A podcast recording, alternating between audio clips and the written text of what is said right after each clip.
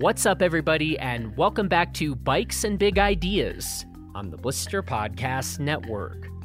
I'm Jonathan Ellsworth, and you can check out everything we're doing and reviewing over at blisterreview.com. And once again, we are broadcasting this episode from our home here in the Gunnison Valley of Colorado.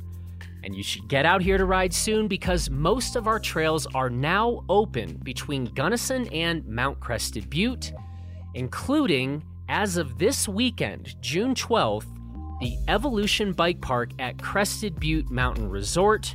So, whether you want to get your long, epic pedal on, or whether you want to ride chairlifts and get your DH on, literally, we got it all going on right now. So come check it out.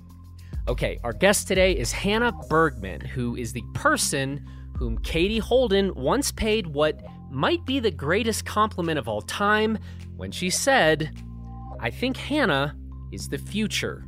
And if you've seen Hannah ride, you'll understand where Katie was coming from. We wanted to talk to Hannah now because she had just recently wrapped up the second year of Red Bull formation.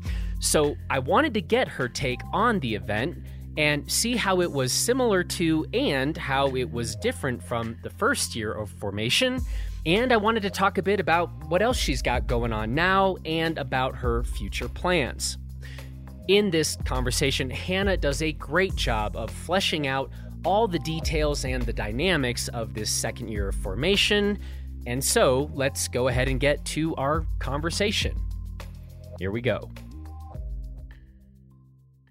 Well, Hannah, we've just been through a bit of a adventure in technology. I feel like we've really bonded over the last like hour and 43 minutes. So appreciate that journey we've just been on together. I mean, I guess in a lot of ways it wasn't that interesting of a journey in case people are wondering, but uh, you know, we we got to a good spot. Yeah. So I appreciate your perseverance, your efforts at creative problem solving. You know, here we are. Here we are. On that note, how are you today and where are you currently? Today I'm doing well and currently I'm at my house in Bellingham, Washington. Bellingham, Washington. And you were recently in Utah. When did you actually get back to Bellingham? Um, almost a week ago. It was last Wednesday. And we're going to be talking in large part about this trip of yours to Utah. Why don't you tell us a little bit? It's always kind of fun for me to make people try to summarize an event like formation. How do you like talk about this thing? it's an event where it's non non competitive, which is key point, but more of a progression session style format. Um, a collection of female freeride athletes getting together in Virgin, Utah, which is kind of a very iconic place for freeride mountain biking, and building lines in the desert for about a week. Were you guys exactly in the old Rampage venue? or like nearby like how did how does that work all the venues from the entire entirety of rampage are all within a pretty short distance of each other so we were at the uh, 2013 site and 2012 they used it but it's right next to the 2015 site which is right next to the 2019 sites they're all pretty close i'm very interested in your take on this year's formation versus the original 2019. I, we missed it, you know, last year because of COVID, etc. So I guess that'd be a good place for us to start. Talk a bit about this second go around versus the first. Um, yeah, so formation for those that aren't super familiar is an event um, started by one of my friends, Katie Holden, who's also somewhat of a pioneer in freeride mountain biking. Um, she lives here in Bellingham, which is how I know her. She started the event in 2019 um, just as with the idea of gathering a bunch of women who are wanting to push the sport and push their riding in a different direction. Um, so we all kind of got together the first year and we didn't really know what we were getting into. Like she kind of just told me a couple months before, like, hey, I have this idea for an event down in Utah and I would love to have you there. So just put it on your calendar. I can't really tell you the details yet, but we're still like working it out. And I was like, cool, that sounds great. Um, and I had ridden there a few times before, so love riding there and was um, just stoked to go back to the desert. So she put that together, invited, I think there was six or seven athletes the first year, and uh, we all got together and uh, yeah, like I said, I didn't really qu- quite know what we were doing. Like, she was kind of like, yeah, we'll give you access to this venue and you can build whatever line you want and then you can ride it, but there's not really a, a format to it yet. We kind of just have this time and this space for you to do it and we'll provide you with the resources to do it. Um, so we were like, okay, we'll figure this out. And I was pretty excited about the idea of like putting a full line together, like from the top of the venue to the bottom. And so that was kind of just my, my, rough goal for the week and um, so the collective group of us ladies were able to like put a couple lines together and ride them to the bottom and i think that first year we weren't like fully sure like what we were capable of and with that time frame and the resources that we had or and a lot of us hadn't really spent much time riding there let alone digging there and building lines there which kind of a whole nother process but so with that in mind, we weren't really keen to like bite off a huge project or like really just throw ourselves off the deep end. Um, but I feel like for for that what we had in that first year, we did a pretty good job at building and routing within our skill set, but also pushing ourselves and pushing the sport a bit. Um, so then coming into 2021, we weren't allowed to have it last year because of COVID, but 2021 we were able to have the event again. This time in the spring. The first year was in the fall.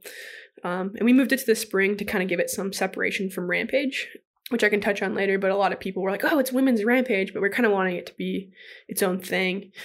And this year we had a much more clear idea of like what the event entailed and what we could do in the time frame that we are given and the resources that we had. And so everyone was really keen to go at it a bit harder and build bigger things, longer lines, push themselves, and then push each other to accomplish our goals. So I think that was the, the biggest difference is just having a little more experience and a di- little different mindset going into it. Super cool. I mean, first year, step one, let's just go to this spot and literally start looking around and figuring some things out. Step two, okay, we did step one. We can come in with a bit more clarity. Kind of makes perfect sense and actually sounds really cool. Yeah, it was pretty rad. It's so funny anytime anyone is talking about formation is it is always underscored like this is not a competition, this is a collaborative sort of event and process. And I don't know, a couple weeks ago I was talking with Vero Sandler who was like, I'm really hoping I can make it. I'm really not sure if I'm going to be able to with travel restrictions and the rest. But it was really interesting how much she was really underscoring. And she was like, I really, really hope this doesn't doesn't become more of a competition.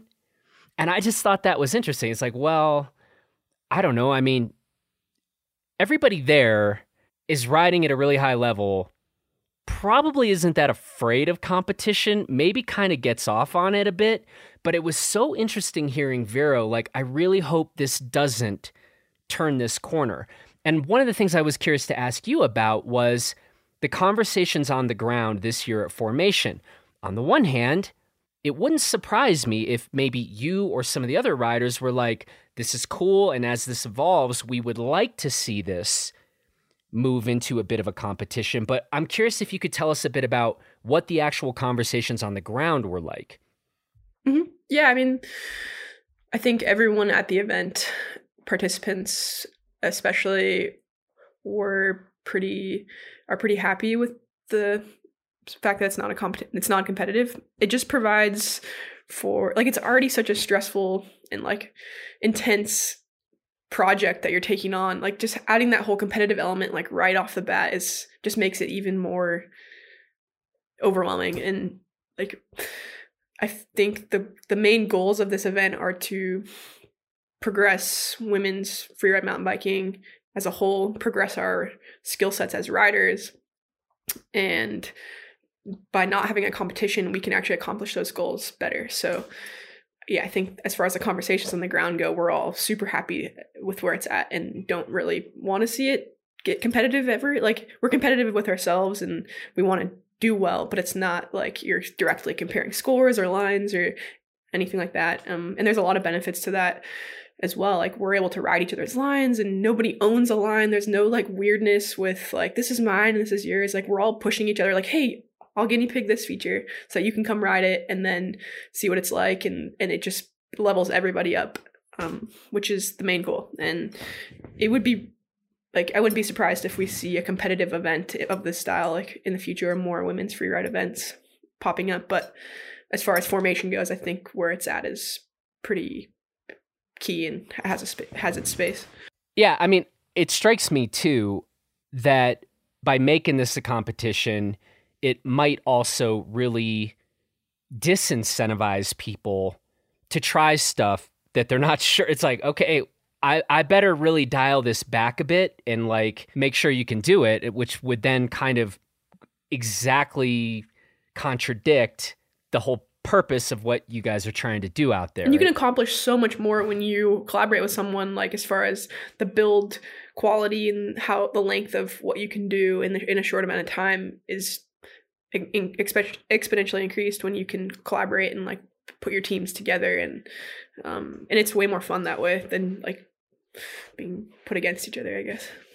So for you personally, for this week, did you find yourself, I don't know, talking more with one or two of the people there, you know, getting into like scoping out certain things, building particular sections of of trail. I just be curious if it was like I kind of doubt that it was like I spent exactly the same amount of time talking and kind of working with each person there, right? So for you personally, how did that go? Yeah, I ended up um I hung, hung out with like almost everyone quite a bit, but as far as yeah, I definitely ended up um riding a bit more with Casey Brown and a bit with um Sam Soriano, Vinny Armstrong and Jess Blewitt, who are Jess and Vinny are both from New Zealand, and Sam's from the US. Casey's Canadian. Primarily with Casey because when we were choosing lines, her and I had a similar interest for parts of the same line. So our teams got to collaborate on um, bits of that line. Let's talk a little bit more about digging and and building lines. Um, correct me if I'm wrong, but most of your trail building has happened in Bellingham. Mm-hmm.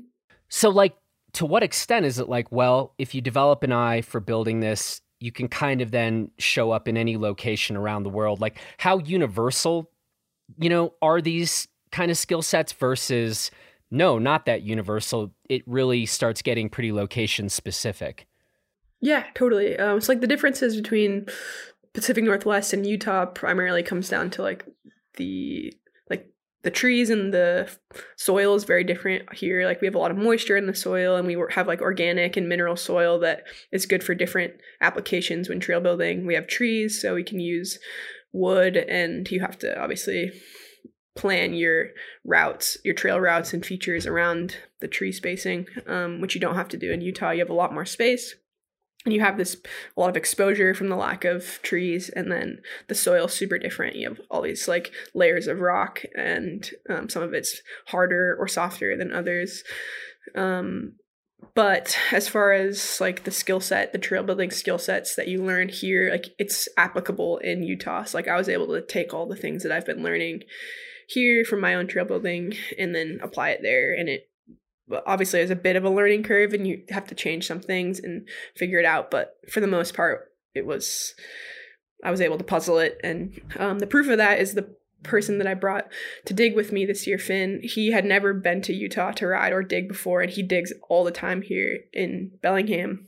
But he was able to figure it out and learn how to ride this style of terrain that style of terrain as well as digging it just fine. And the main issue being the lack of moisture in the desert is like huge because here we're just you can use any soil and pack it together form it however you want but there you have to like bring all your moisture in that you want to use so then in terms of traction because it's like you you know watching some of the sn- snippets. I mean, really from any year, whether it's at Rampage or the first formation or some of the stuff from this one, and you're like, first of all, it looks real dry there. Second, probably pretty hot. And so I just found myself kept thinking about like, what's the traction like here?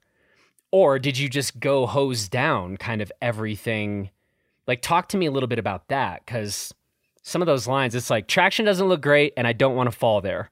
Right. It's a little weird to get used to, but you surprisingly do have a lot of traction. Like we rode a couple days prior to the event starting um, on some trails that are already existing out there. One called King Kong, which is like a pretty famous one, um, just to kind of get the feel for it. And you have to do a lot of tweaks to your bike setup because the because of the different style there. But it works surprisingly well. Like the dirt packs up in a way that provides enough traction to slow down quickly and efficiently. You just kind of have to learn to trust it. Talk about some of the main tweaks. I bumped up my tire pressure like crazy just because it's so rocky there. You you want to have like I think I had like 35 and 40 psi in my tires. And then a lot of it's like with suspension setup, like I increased the pressure like 10 or 15% from what I normally run because you don't really need any small bump sensitivity there. You're just like doing these big compressions and then brakes control stuff. So you I kind of bump up air pressure in the shock and fork, bump up compression, um, and then slow down rebound a lot. So you don't want to get kicked at any point. You want it to be stuck to the ground as much as possible. I don't normally think of when I'm trying to increase traction, I don't think of bumping up PSI you don't really get a lot of your traction there from like the like in the Pacific Northwest, you know, you get a lot of traction here with having that lower pressure from more contact with the ground, but you don't really get that as much in Utah. It's like you get a lot of traction from like the dirt packing behind the tire. Is is my theory. I don't know if this is accurate or not, but kind of what it feels like. Like you're, it's almost like when you're riding in sand, how like the the sand like packs up behind your your wheel. Like that's kind of what slows you down almost. It's not like it's when it's loose and um, the looseness is actually what gives you traction as long as you're kind of staying in a straight line. Maybe that doesn't make sense, but it, it, it makes sense if you ride out there. Or I basically hear you saying, don't worry about traction, just ride straight. you definitely want to try and ride pretty straight for sure. So you talked a little bit about some of the people there that you ended up you know, looking at lines with because there was some, you know, similarity in terms of the stuff you were eyeing, the stuff you were most interested in. I mean, it's Virgin Utah. It's seems like a lot of pretty similar stuff to ride. So I guess I'm interested in the question of like how diverse was the range of what you all were kind of looking at and eyeing up. Talk a little bit about that everyone kind of comes from different areas of the world and has different skill sets. Like the girls from New Zealand are riding bike park all summer and just have like amazing style on jumps and like can can look comfortable on just about anything. And like in the Pacific Northwest and in Canada, like Casey and myself tend to ride a lot of steep technical lines that are a little slower um, and, and kind of weird or um, like brake control focused. Like and then one of the gals, Chelsea, who's from Utah and spends a lot of time there, has a lot of experience and loves riding big drops and like blind drops because that's a um, something that's very common out there. So each of those th- those are like three examples of differences in line choice that you could find out there. So like the line that I was immediately drawn to was kind of this like centerpiece line that was fall line down the middle of the mountain because it was steep, but it had all these cool techie features to it um, and it looked like it flowed fall line through the, the mountain in a really cool way. But then like Chelsea was drawn to this like big drop on the side of a ridge, and then some of the other girls were drawn to more of like a jump focused line of down at the bottom. And then like Via and Cami were kind of over on the far looker's right ridge, which was like a, a spiny ridge that ended in a couple different options at the bottom and ended in a, some big drops or more of like a big, long sender jump. So different styles for each person. It just they were drawn to different things. That was an incredibly good answer. cool. Yeah, and super helpful. Another thing I'm interested in is the fact that you do some coaching. Mm-hmm. And I tend to think like once you have somebody who is kind of in the coaching game, that side of their brain probably never totally turns off. And so you can correct me if I'm wrong here, but I was interested in asking you, you know, from the first formation to this year two, to what extent were you learning new things right that would kind of be along the lines of like coaching tips that you could pass on to people versus just being there again right and it's le- it's more like it was more important to be back again you already have some familiarity with the venue as opposed to like here's three important bullet points that you could pass along as a coach to another rider to kind of coach them up, right? If that makes any sense. Yeah, yeah, sure. So like the the things that come to my brain with that question are like and that this is transferable across all skill levels really is like just that whole process of looking at a feature that you want to ride, visualizing it and then getting yourself in the right headspace and confident enough to to make it happen. And like and regardless of where you're at like that could be a, a curb drop all the way up to like a rampage line. Like it's the same process. So i like to i feel like every time i go to these events or like have these experiences i'm refining that process and getting better at it or adding new elements to it. So like this year i was building features that nobody had really ridden in a long time or had never seen anyone ride. So they were all really new to me and to everyone. So it was almost like guinea pigging the features in a sense that I had to fully rely on my visualization of how the feature was going to work to then um, ride it. Like I wasn't able to watch anyone do it and then be able to see how it was done. Like I had to figure it out on my own and then do it. So like that's kind of one of the most like, underrated pieces of that style of riding is like going like relying on your gut and your vision to build something and then ride it for the first time. Um, and that's something I talk to my kids that I coach all the time about, like, you know, going refining your process in your brain for how you want to tackle that task and whatever it is. That's great. That makes a ton of sense, actually. What's your best tip on the visualization front to like try to prime that pump or get somebody in like, okay, I'm supposed to visualize, see myself doing this. Do you have any other like even more specific tip about how to get into that mindset or do it or what works for you? It's tough because it's kind of a feeling like you have to learn how to like listen to that feeling that you get that says that it's a, a green light and you're ready to go like um, I kind of work on that with the kids I coach. Like, you know, if something's red, like I can't see myself doing it, like I'm not visualizing success, then you learn what that feels like. And then the next step is like a yellow light. So I kind of see it, but I'm not feeling confident yet, but I'm like starting to visualize it and then the green light is like yep i'm feeling confident i want to do this. And you kind of just have to learn to distinguish those different levels and they're kind of just feelings that you have when you see something. And just over time by going through that process on a variety of features you get better at it and then you can get it confidently most of the time. So how did that work out for you at formation? Like were there certain things that you were thinking about and it never got past the red and you're like okay i'm going to respect that and you moved over to some other things or did everything come around for you that you kind of had your eye on? Luckily this everything came around for me at this event like and it, it, i definitely had to go through that process though with each feature and that's like the tough thing about putting a full line together is you're breaking the whole thing apart and doing that with every single aspect of it until you have it all on green and then you can do it top to bottom. So like a lot of people see that full run like, oh, that was cool. Like you made it from the top to the bottom, but like it's those pieces of putting it together. It's like where the real challenge lies. Um, but yeah, for this event, luckily everything came around and I was able to link it together. Um, and once you've done that, like you've done most of the work. It's like once you can ride from the top and like you, you've already kind of set yourself up for success. It's really just that puzzling process that happens before that's the real challenge for me, at least. What was the scariest or sketchiest thing you saw at formation this year? Ooh, from myself or from like the whole group?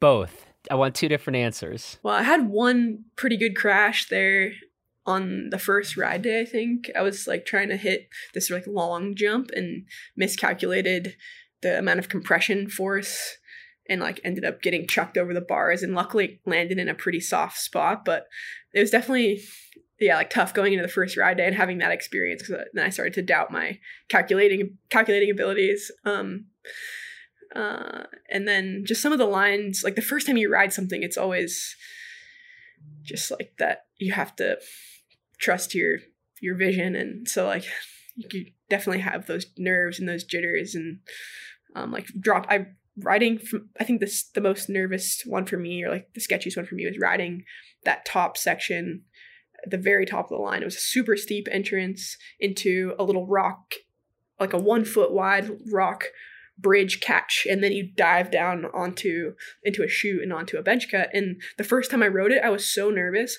that i didn't really tell anyone that I was dropping in i just kind of was like okay time to go and like was super focused on on it and my dig team was still down on the bottom of the the bench cut they were still like you know, moving some some clearing the path for me. And so I like kind of drop in and I'm expecting that someone would say that I was dropping because there's like lots of camera crews and stuff. And um, Casey was up there with me and um, I kind of drop in and it's like pretty spicy off the top, like real brake control, steep.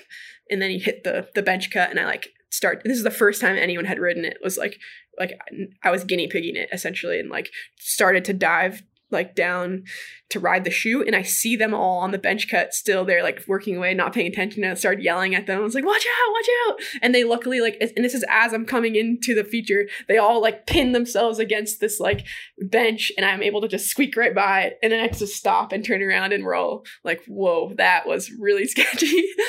Um, but luckily it was totally fine and we were able to laugh about it but um, it just goes to show how quickly things can like get a little out of control out there and um, yeah, so that was definitely one of my sketchier moments. And I learned everyone was kind of joking with me before that because I had kept dropping into things without telling people because I was just in my head like focused and I just would forget to call my drop. And um, I was okay. After that, I need to be more mindful about calling my drop. And the camera crews were very appreciative of that after it was getting better.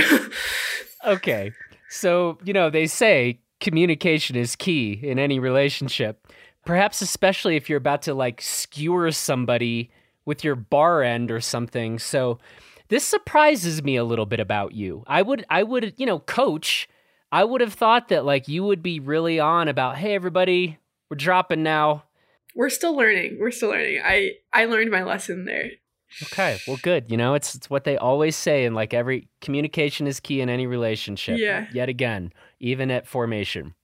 Yep. Or especially at formation, perhaps. Especially at formation, yeah. And some other girls had some good crashes, but um, and some we had some sketchy moments, but everyone came out healthy, and so in the end, it was good, and we all learned a lot. Now, I told you about recently. I just had this dumb crash of mine where every single person is always like, "Oh yeah, it always happens when like you're doing nothing." I'm about to put I'm about to put the lie to this though, because I'm going to guess that at formation all the crashes did not happen at the very bottom when everybody was done with their runs. People were crashing actually doing really cool things. For sure. Yeah, but everyone was able to to stay healthy, I think maybe part of it's like when you're somewhat expecting that you could crash, you are better at taking the crash. Like you're able to handle it and move your bike in a way that maybe you can roll out of it better. And that's not always true, obviously, but that's my justification, I guess. This actually does make some sense.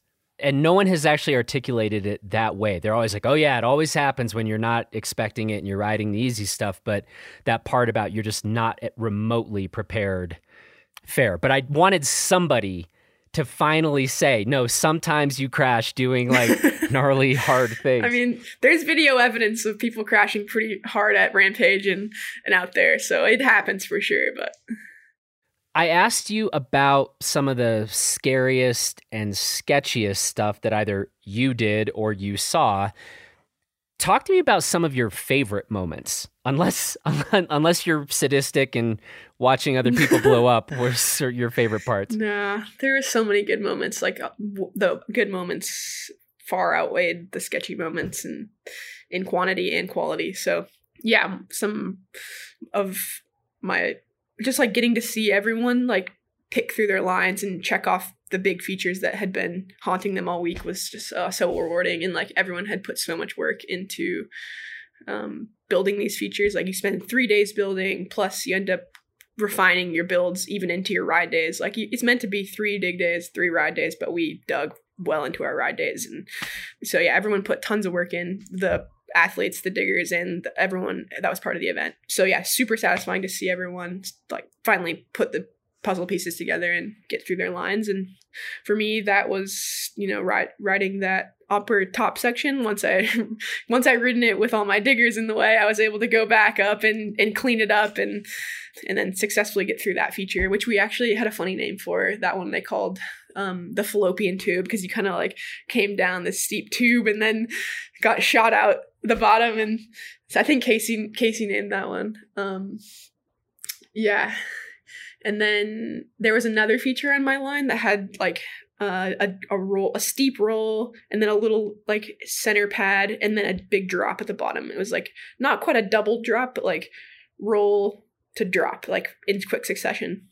And that feature is what I spent most of my dig time working on with my team, because it was a feature that um, I didn't really collaborate on with any of the other gals. Um, and so we just didn't have as much as many folks there to help us build it. And so it took a lot of time and we it took it it required it ended up requiring a lot of work. And um, so that getting to eventually ride that feature was super satisfying. And it ended up being the last feature that i rode prior to linking the whole line together. It was like the last piece that i needed in it and i was real nervous about it. And it, it worked super well. So i was really stoked on how that went. And then after the double drop there was after the big drop in the line, there was like a big step up after too. So it was like a pretty just jam packed little section, and it came together. So you talked really well about the difference between year one and year two. You've had a few days now.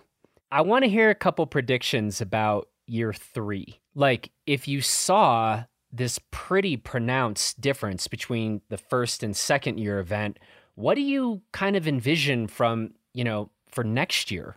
Yeah, I think look continue to go in that same direction just like we'll have more experience with the build the building process like we definitely expended a lot of energy like figuring things out making mistakes and learning where to put water and all that so i think all of us having this experience will lend to being able to build bigger and safer things next year like just I think that's a key thing is building features so that they set you up for success and that they're as safe as possible.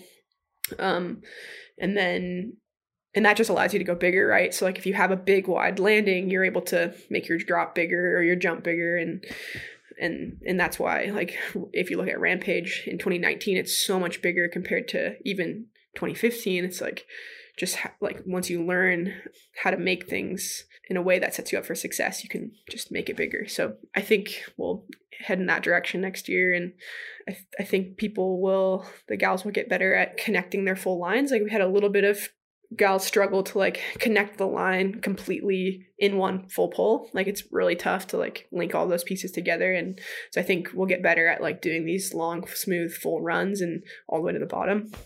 You forgot one key thing communication. Communication is going to be better next year. It's going to be better for sure. Yeah. Well, it yeah, yeah. See, I'm going to maybe we should talk next year before before you go and I'll be like, "Remember, tell the filmers and tell the diggers you're going." It's the basics. Oh, yeah. Yeah, the basics for sure.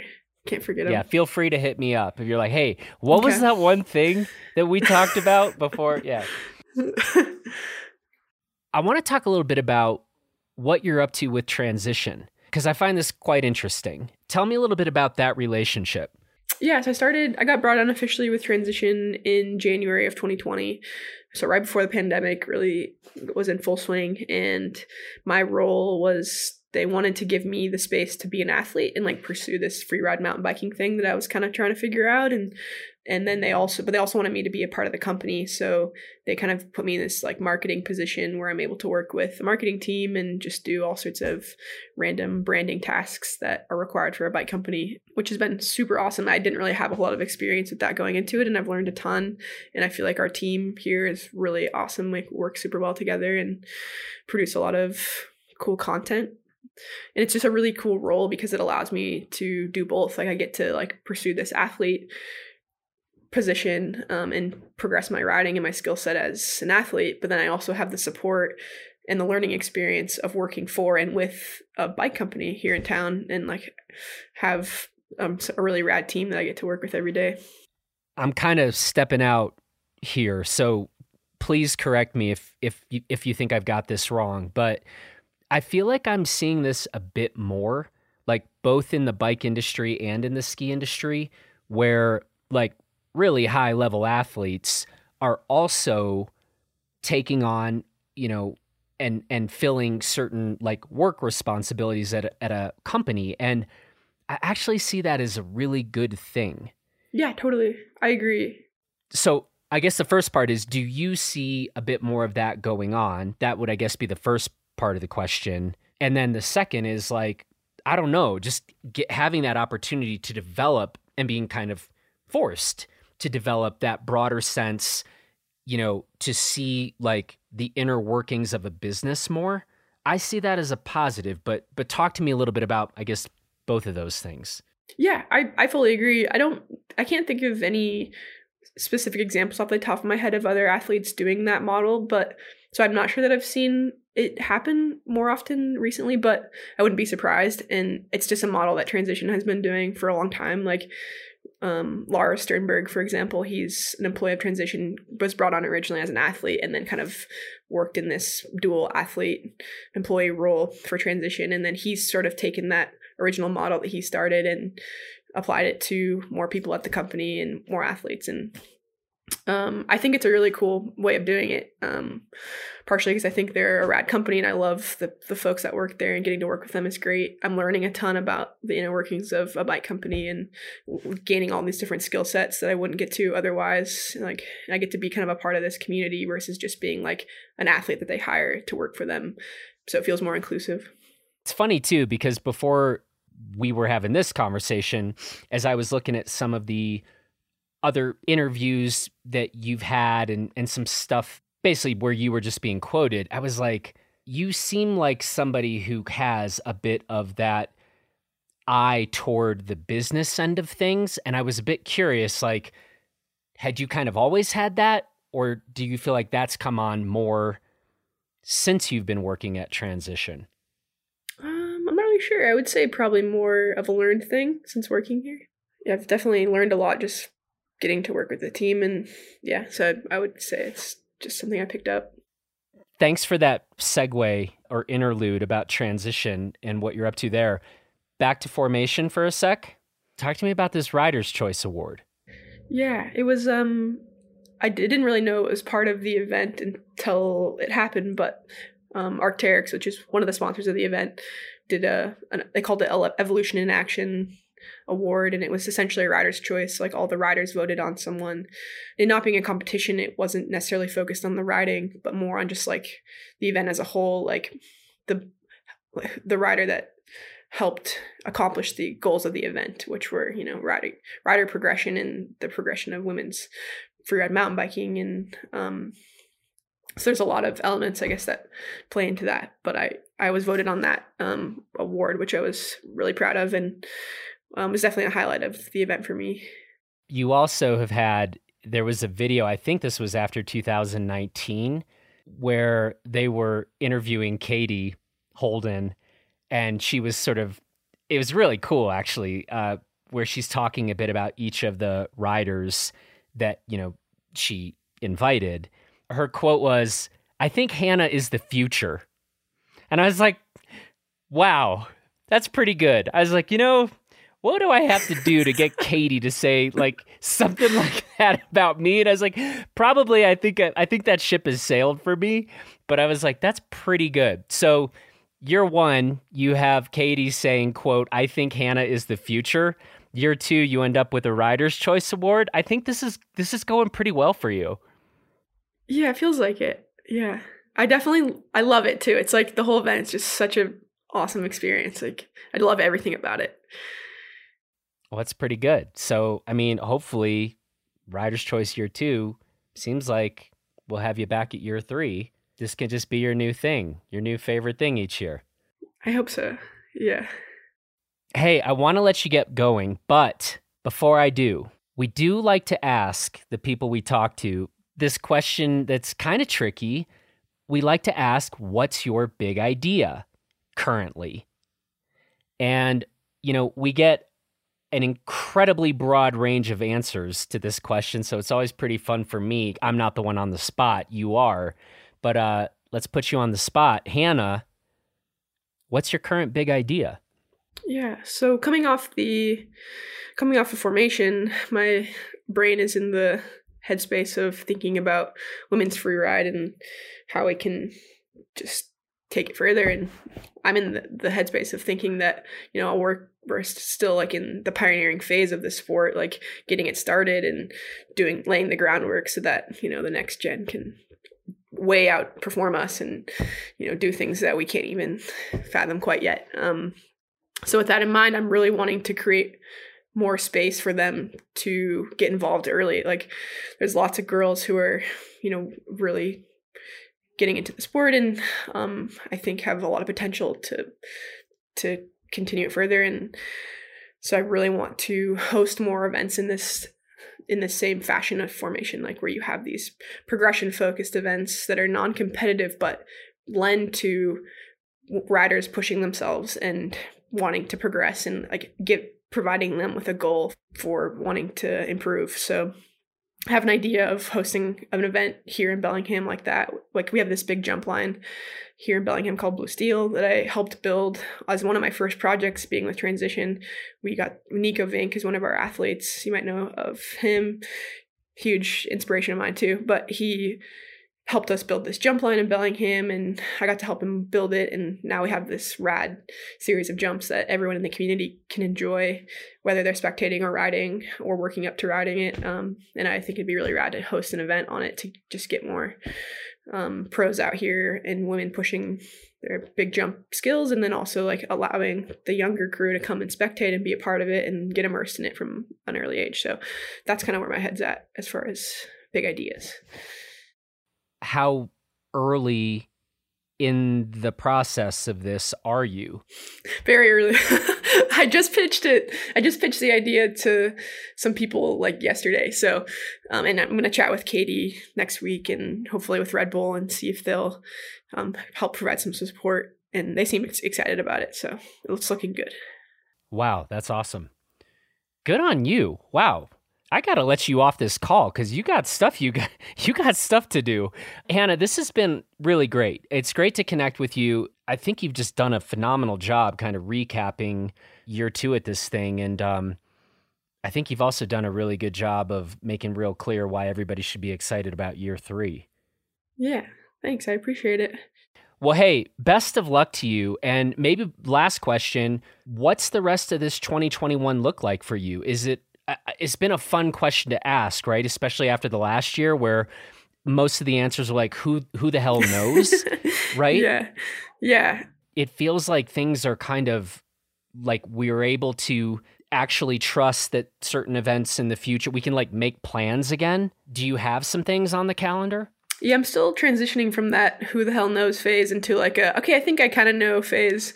So that's still in the works and it's travel restriction dependent, but I have some events I want to do like I think Proving Grounds is happening in the fall and I want to host my own event here and I think there's a couple other folks that are wanting to put some events on the calendar that we're still like talking about like maybe this can happen. So it's kind of still up in there but yeah, just hopefully attending all those things and making some trips and film projects happen and then doing my role here with transition. Are you thinking that your own event that you've just talked about, you're think you're hoping that that might happen in 2021? Mm-hmm. Yeah, I hope maybe this fall. Be like the yeah, get it started. Good on you. Well, I, then I really need to let you get off this call. hey, this has been fun. Thank you, Hannah. Yeah, of course. Thank you. Congrats on everything you got going on and everything you're working on. And uh, I look forward to uh, checking in with you again sometime down the line. Yeah, sounds good. Excellent. You take care. Yeah, you too. Well, that's it for this edition of Bikes and Big Ideas. And if you are enjoying these conversations, then we would really appreciate it if you would just take 30 seconds and go leave us that five star rating or review in Apple Podcasts so that we can keep this whole thing going and growing. I also want to say thanks to Hannah for the conversation, thanks to Taylor Ahern for producing this episode, and thanks to you for listening. From all of us here in Gunnison and Crested Butte, Colorado, please take good care of yourself and everybody else, and we will talk to you again real soon.